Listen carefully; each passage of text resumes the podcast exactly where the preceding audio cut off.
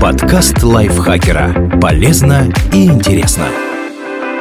Всем привет! Вы слушаете подкаст лайфхакера. Короткие лекции о продуктивности, мотивации, отношениях, здоровье, обо всем, что делает вашу жизнь легче и проще. Меня зовут Михаил Вольных, и сегодня я расскажу, что делать, если вас зовут в присяжные. В России работает суд присяжных заседателей. Суд присяжных впервые появился в Российской империи в 1864 году. С тех пор этот формат правосудия периодически убирали и вводили вновь. В современной России он был восстановлен в 1993 году. Правда, в регионах он начинал работать не одновременно. Пионерами стали Ивановская, Московская, Рязанская и Саратовская области. Аутсайдером Свердловская область. Там суд присяжных возник только в 2003 Инициатором того, чтобы дело рассматривали присяжные, выступает подсудимый. Он может заявить соответствующее ходатайство, если обвиняется по статьям, предполагающим тяжелое наказание. Это, например, убийство, похищение человека, бандитизм, наемничество и так далее кто может быть присяжными заседателями. Ими могут выступать граждане старше 25 лет, без непогашенной или не снятой судимости, дееспособные, не стоящие на учете в психоневрологическом или наркологическом диспансере в связи с лечением от алкоголизма, наркомании, токсикомании, хронических и затяжных психических расстройств. Для рассмотрения конкретных дел не допустят тех, кто обвиняется или подозревается в преступлении или не владеют языком, на котором ведется судопроизводство, или имеют психические или физические недостатки, которые могут помешать.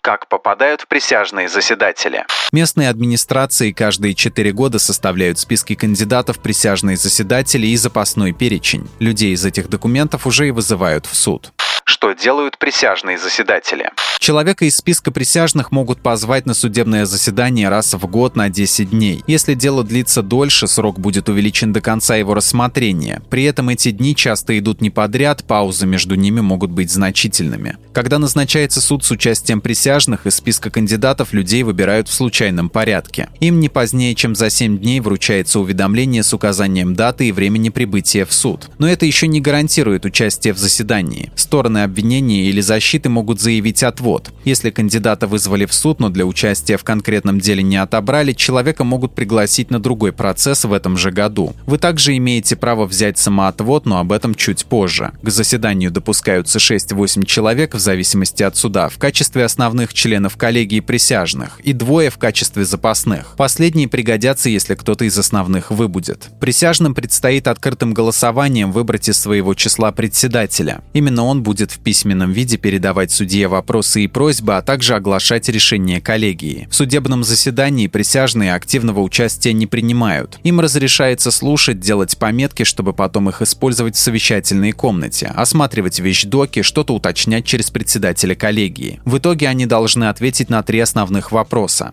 Доказано ли, что деяние имело место? Доказано ли, что это деяние совершил подсудимый?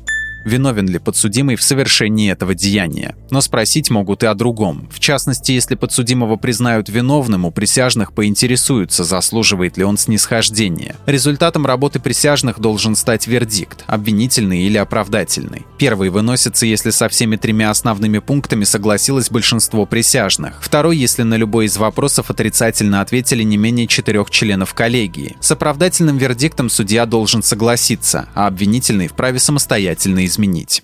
Чего нельзя делать присяжным?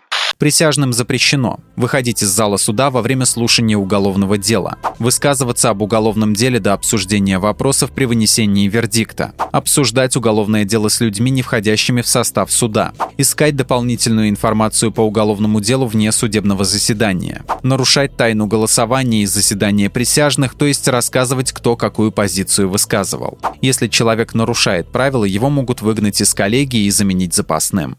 Можно ли пропустить работу, если вас вызвали присяжным? Если вы станете присяжным, на работу в эти дни не ходить можно, это уважительная причина. Увольнять вас или переводить на другую должность при этом нельзя. Конечно, начальство пропущенное время не оплатит, зато за них положена компенсация от государства. Половина оклада судьи этого суда в пересчете на дни, но не меньше вашего среднего заработка. При этом важно понимать, что оклад судьи, в отличие от его зарплаты, не очень большой. Даже у председателя Конституционного суда он с учетом индексации составляет чуть больше 36,5 тысяч рублей. Это примерно 1787 рублей в сутки. Оклады других судей меньше. Еще оплатят транспортные и командировочные расходы. Как отказаться быть присяжным заседателем? Быть присяжным – гражданский долг, но если вы считаете, что не очень задолжали, избежать этой участи можно. Есть вариант обратиться в администрацию, чтобы вас исключили из списка кандидатов присяжные, если вы не можете исполнять эти обязанности по состоянию здоровья. Приготовьте медицинские справки в доказательство. Старше 65 лет.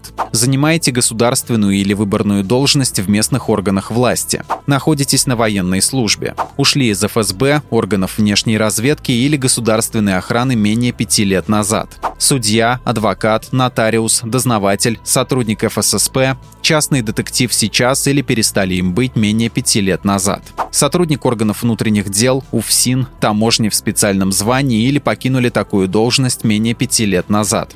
Священнослужитель. Если вызывают в суд в качестве присяжного, взять самоотвод можно тем, кто старше 60 лет, имеет ребенка до 3 лет, работает только для женщин, не может стать членом коллегии из-за религиозных убеждений, не может уйти с работы, так как это нанесет существенный вред общественным или государственным интересам, имеет другие уважительные причины. Какие причины сочтут таковыми, заранее предсказать нельзя, так как их списка в законах нет. Обычно это некие непреодолимые обстоятельства вроде болезни. Есть еще вариант просто игнорировать уведомления. Ответственности за это нет. А вот если прийти, стать членом коллегии и потом не явиться на заседание суда без уважительной причины, оштрафуют на 2500 рублей.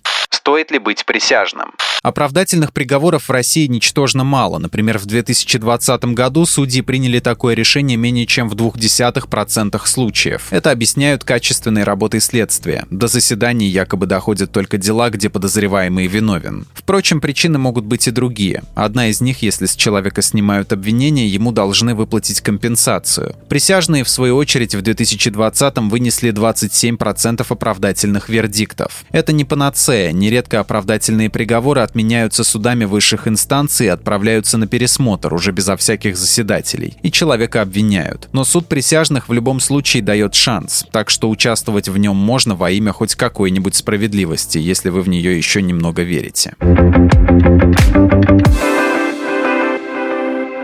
Спасибо Наталье Копыловой за этот текст. Подписывайтесь на подкаст Лайфхакера на всех платформах, чтобы не пропустить новые эпизоды. Ставьте ему лайки и звездочки, это помогает узнать о нас новым слушателям. А еще слушайте второй сезон подкаста «Кто бы говорил». В нем мы зачитываем реальные истории слушателей о том, что их волнует, и вместе с экспертами обсуждаем, как преодолеть трудности и выйти из сложившейся ситуации. На этом я с вами прощаюсь. Пока. Подкаст Лайфхакера. Полезно и интересно.